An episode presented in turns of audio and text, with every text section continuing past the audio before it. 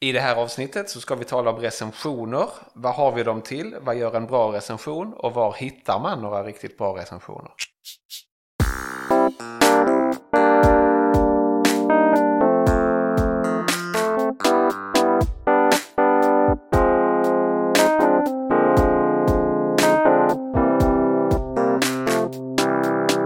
Då var det dags för ett nytt avsnitt av Berg och Wernberg. Jag heter Joakim Wernberg Och jag heter Andreas Berg. och idag ska vi prata om recensioner. Ja, mitt tips förra gången var ju en recension. Eh, Emily Bergas recension av Draksådd av Christian Daun i eh, Ekonomisk Debatt. Just. Det tyckte jag ju var en bra recension eftersom den både gjorde att jag tyckte mig begripa boken men också blev sugen på att läsa den.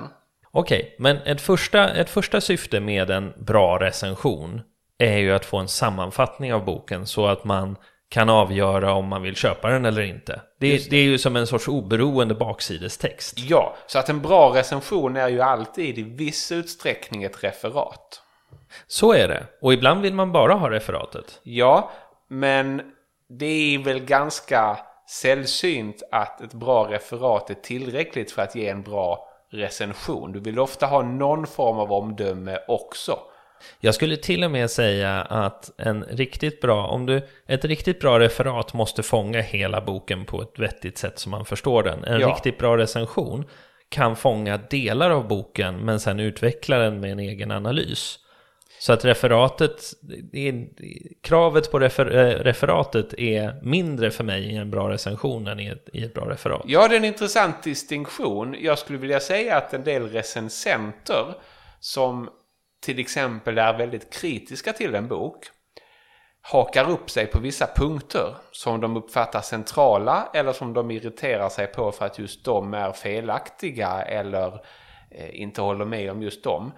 Men de kan ibland vara ganska små delar av helheten. Inte minst har jag märkt att författarna verkligen uppfattar det så. Recensenten skriver till 80% om ditten men det är bara en liten del av min bok. är en vanlig eh, respons från författare när de har blivit sågade. Det här känner jag faktiskt igen, du har helt rätt när du säger det. Så då kan man säga så här då, att referatet kan, kan ett referat på egen hand måste fånga hela boken, men i en recension så, så kan det vara smalare, men det kan, det kan antingen slå över och bli jättedåligt eller jättebra av just den anledningen att det är smalare. Just det. Eh, Och jag har två stycken tips på ställe där jag läser recensioner som är väldigt, väldigt bra när det gäller just referatbiten. Okej. Eh, Det första är Journal of Economic Literature, en tidskrift som innehåller eh, ganska matiga och långa forskningsöversikter men som också i varje nummer avslutas med en hel del korta recensioner. Där de allra kortaste har nästan ren referatkaraktär men som faktiskt refererar hela boken. Och det är ett utmärkt sätt både att hålla sig ajour med vad som ges ut men också för att avgöra om det här är en bok som, som skulle intressera mig och som jag bör sätta upp på läslistan och inköpslistan. Eh, Journal of Economic Literature. Det andra tipset är Foreign Affairs som gör ungefär samma sak men med böcker som lite mer handlar om politik, i synnerhet internationell politik då såklart. Ekonomisk debatt gör ju delvis det här med sina recensioner eh, för den svenska marknaden också skulle jag säga. Eller Ja. det är ju inte bara svenska böcker, men, men för svenska läsare. Eh, Det gör de och det jag tycker de gör bra när det görs bra och det är nog ändå oftast är att recensionerna i ekonomisk debatt innehåller både ett ganska rejält referat där man beskriver vad de olika kapitlerna innehåller utan att lägga så mycket värderingar. Men sedan också kommer ett omdöme på slutet som, som är av recenserande mer normativ karaktär. Och det betyder att du får både och faktiskt. Det är sant. Det är en konst i sig att lyckas med det eftersom du har bestämt dig för när du ska recensera en bok om du tycker den är bra eller dålig. Det är nästan så att när du gör på det här sättet så är det svårt att fullständigt såga boken. Därför att det är sällan en bok är genomusel i alla delar och när du har beskrivit dess olika delar så framkommer det att, att det allra sämsta ändå kanske bara är ett eller två kapitel. Sant. Det finns böcker som är rakt igenom dåliga. Absolut. ändå- Ska vi ge tre exempel var? Nej, det tycker jag inte. Nej, jag- men, men de här andra källorna då? Det låter ju som, som en livsfarlig eh, shoppinglista att gå in och titta på den där och sen bara trycka den här ska jag köpa, den här ska jag köpa, den här ska jag köpa. Men är det inte också ett sätt att selektera ut Jaha, nu har jag förstått vad den här boken handlar om och det verkar inte ge mig så mycket nytt så då behöver jag inte köpa den. Absolut. Och i andra fall så vill du kolla upp en mer eh, normativ recension eller läsa vad någon insatt person tycker om boken snarare än bara referatet. Just det, och där kommer vi ju till vår, vår om, vi, om de två första kategorierna är att det är ett sorts sätt att, att eh, skumma vad som har kommit och se vad man ska köpa eller att välja att inte köpa som andra kategori så är den tredje kategorin av en bra recension det är ju de som sätter in den i ett bredare sammanhang på något sätt. Exakt. Eh, relaterar den till andra böcker ganska ofta. Det gillar jag. När man klarar av att ro hem att recensera näraliggande böcker och få dem att tala till varandra är det ju fantastiska artiklar som blir resultatet. Men det är svårt. Särskilt när det lyckas, och det ställer ju väldiga krav på recensenter, men när man lyckas ta två relativt nya böcker som båda berör något nytt modefenomen i den publiceringsgenren och sen visar på olikheterna mellan dem för att få fram någon typ av skav eller friktion. Det tycker jag är, är varje gång det händer blir jag imponerad och förstår varför jag Just det. eh, sannolikt behöver båda böckerna. Recensionstidskriften Respons gör ganska ofta det Ja. och det blir ganska bra. Jag minns att för tio år sedan så läste ekonomen Claes Eklund olika böcker om finanskrisen och vägde dem eh, mot varandra på ett väldigt informativt sätt. Just, Det, är roliga var att han läste böcker av någon, någon, Johan Norberg hade skrivit någon bok av finanskrisen och en annan hade gjort en vänstertake på, på finanskrisen och eh, Claes Eklund konstaterar att det allra bästa är faktiskt att läsa båda dem därför att det finns bra poänger i båda eh, beskrivningar och ingen bok var, var egentligen felaktig. Jag har ju ett favoritställe för att hitta sådana här recensioner. Eller de här som, som går lite bredare och sätter, sätter saker i ett större sammanhang. Antingen mot en annan bok eller mot ett, en, en större kunskapsmassa. Och det är ju eh, Svenska Dagbladets understrecket. Visst är de härliga? De är härliga och absolut inte därför att jag går in där och läser och bara sitter och nickar och håller med och tycker att allt är smart. Eh, utan därför att när en recensent tvingas in i det här lite större tänket, det big picture-formatet som understrecket ändå representerar så måste de artikulera sin ställningspunkt. Då handlar det inte bara om att säga att något är bra eller dåligt med boken utan det måste vara bra eller dåligt i förhållande till någonting. Där är, jag har ett exempel som kom i slutet av oktober här. När Torbjörn Elensky skrev om en bok som absolut hamnade på min inköpslista. Eh, Gavin Müllers eh, Breaking Things at Work. Och då skriver, då skriver eh, Torbjörn om den här boken och luditerna som Möller då skriver om och försöker sätta in dem i ett sammanhang där han följer författarens Och, och luditer är de som ogillade maskiner. Ja, det är ju då det som med historien har blivit ett skällsord för att vara eh, framtidsmotståndare eller teknikmotståndare. Man, de som samlades och gav sig på de, de elektriska eh, vävstolarna, de automatiska vävstolarna. För att de tog jobbet från eh, människor. Och det som är så bra med en sån här recension, det är inte att jag... Jag tror absolut inte jag kommer att hålla med Gavin Müller. Jag tror inte jag håller med Torbjörn Elensky helt så värst mycket heller. Men jag förstår varför jag inte håller med dem och jag ser vad det är jag kan få ut av att läsa boken för att bättre förstå eh, vad, vi, vad vi är oense om. Mm. Och det är värt väldigt mycket när, när det är sådana här ämnen som i det här fallet då AI, automation och framtidens arbete. Så är det så lätt att, att man antingen ser det som svartvitt, att antingen som man för eller emot någonting och så är det så enkelt. Eller också finns det så mycket information så att det är svårt att tråda ut vad är det egentligen vi debatterar om. Är vi emot att vi automatiserar så man inte får göra tunga lyft längre? Vad, vad är motargumentet mot bra AI-automatisering? Vad är bra AI-automatisering? Just det. Och det tvingas fram i en sån här recension. Så att även om man får sitta där och läsa och koka lite för man känner att man skulle vilja ha in en replik i debatten Ja. så är det otroligt värdefullt. Det sker en, en värdeförädling i informationsstrukturen som läggs på. Och det är också så här, om, om recensenten eh, behandlar två böcker så är det imponerande.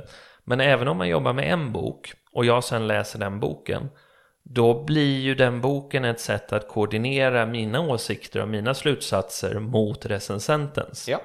Det blir, det blir, den har en koordineringsfunktion här som jag tror är väldigt viktig. För vi debatterar ofta ganska komplexa frågor och, och det kokas av nödvändighet ner till lite för förenklade format ibland. Så det är nyttigt att inte bara läsa recensionen utan också boken som är recenserad och bilda sig en uppfattning själv. Ja, om man nu tror att den är tillräckligt bra. Men, men visst gör du ibland som jag, att, läser, att du läser recensionen istället för att läsa boken? Ja, jo, men då, då är jag ju av samma åsikt som du, att då är det nästan referatet som blir avgörande. Mm. Eh, jag tror ibland att jag förkastat böcker på grund av vad som egentligen inte var så bra recensioner. För om någon som jag tenderar att hålla med recenserar en bok och säger den här var inte alls bra. Mm. Så är det för lätt att halka med i att då var den nog inget bra. Det är sant.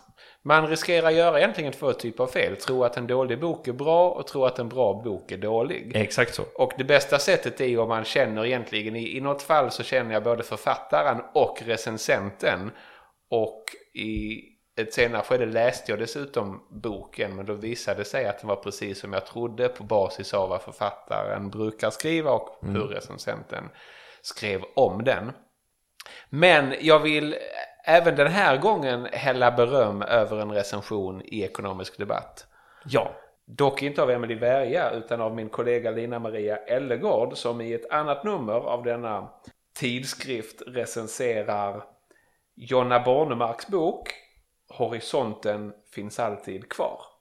Och det här är då en, en recension som lyckas med egentligen allt det vi har beskrivit hittills. Den är ett referat, den är ett nyanserat värdeomdöme. Den funkar som substitut till att läsa boken men gör mig ändå sugen på att faktiskt läsa boken. Och det är imponerande att få med allt det här i, i samma recension. Det är ju rätt bra reklampitch för både recensionen och för boken. Men ska ja. du ge en kort förklaring I, av i, vad... I synnerhet för recensionen för boken har jag ännu inte läst. Nej. Men det, det jag gillar är... Låt mig ge ett exempel. Vad handlar boken om och vad skriver, vad skriver Lina Maria om? Ja, det är jätte... Boken är ju som ganska mycket av det som Jonna Bornemark skriver om en behandling av vår syn på kunskap, möjligheter att kodifiera denna kunskap och använda den för att rationalisera vårt samhälle. Ja. Enkelt uttryckt. Någon skulle säkert lite orättvist säga att det är ännu en kritisk diskussion kring New Public Management och det mätbara. Men jag tror det är mycket mer än så och det tror jag på basis av eh, Lina Marias recension. Så här skriver hon till exempel om boken. En positiv sida av boken är att den helt saknar den typ av dunkla eller ogenomträngliga formuleringar som ibland präglar humaniora och kvalitativt inriktad samhällsvetenskap. Och det där tycker jag är en bra formulering därför att det är ju en släng åt humaniora ja. som är ganska rejäl och bitvis välförtjänt. Samtidigt som det är beröm åt boken som helt saknar den typen av dunkla ogenomträngliga formuleringar. Ja. Men sen fortsätter Lina Maria. Å andra sidan störs jag av vad jag uppfattar som koketta och politiskt korrekta formuleringar som förekommer här och där. Bokens närmast nyandliga avslutning drar också ner omdömet. Och det här är ju då en kritik, men det är en kritik som gör att, att åtminstone jag blir sugen på att läsa boken för att få reda på om, om avslutningen är nyandlig och vad det är för koketta och politiskt korrekta formuleringar som, som finns där och irriterar. Och irriterade Lina Maria så tror jag att det skulle irritera mig också. Nu känner ju du Lina Maria. Exakt. Eh, och ni delar dessutom skrå Binationalekonomer. Ja, eh, så att möjligtvis så, så kan det finnas en klangbotten där. Men du berör ju någonting annat som är rätt intressant också. Därför att inget av citaten du tar upp ger ju en konkretion av varken som, vad som var bra eller vad som annars är dåligt. Nej. Utan det är ju en ganska svepande bild som, som lite grann... Ja, den fungerar å ena sidan som en signalering som gör att du på en gång känner igen dig i vad du tror hon upplevde när hon läste boken. Så är det. Men den delen av en recension, eh, det hade vi faktiskt inte tänkt på när vi skissade på, på det här samtalet. Men den delen av en recension är ju ganska viktig. Vilken typ av, av Ja, språkliga signaler man skickar kring hur passar den här boken in Och i är- ett större samtal. exakt. Och det är ju en recension i ekonomisk debatt. Så att vill du skriva mer allmänt om boken så kan du kanske inte uttrycka dig på det här sättet. Men i mitt fall så blev jag sugen på att läsa boken samtidigt som jag tror mig veta ungefär eh, varför Lina Maria tycker som hon gör. Ja, jag blev också nyfiken, det får jag villigt erkänna. Så att både recensionen och boken får nog hamna på en lista. Har du något tips? Utöver dessa eminenta recensioner, tipset är väl att läsa ekonomisk debatt generellt sett om det inte har framgått. Men, men då även Foreign Affairs och eh, Journal of Economic Literature är bra källor till, till bokrecensioner och referat. Och understrecket. Under strecket till Svenska Dagbladet, inte att förglömma. Då var det nog allt för den här gången. Tack för att ni lyssnade.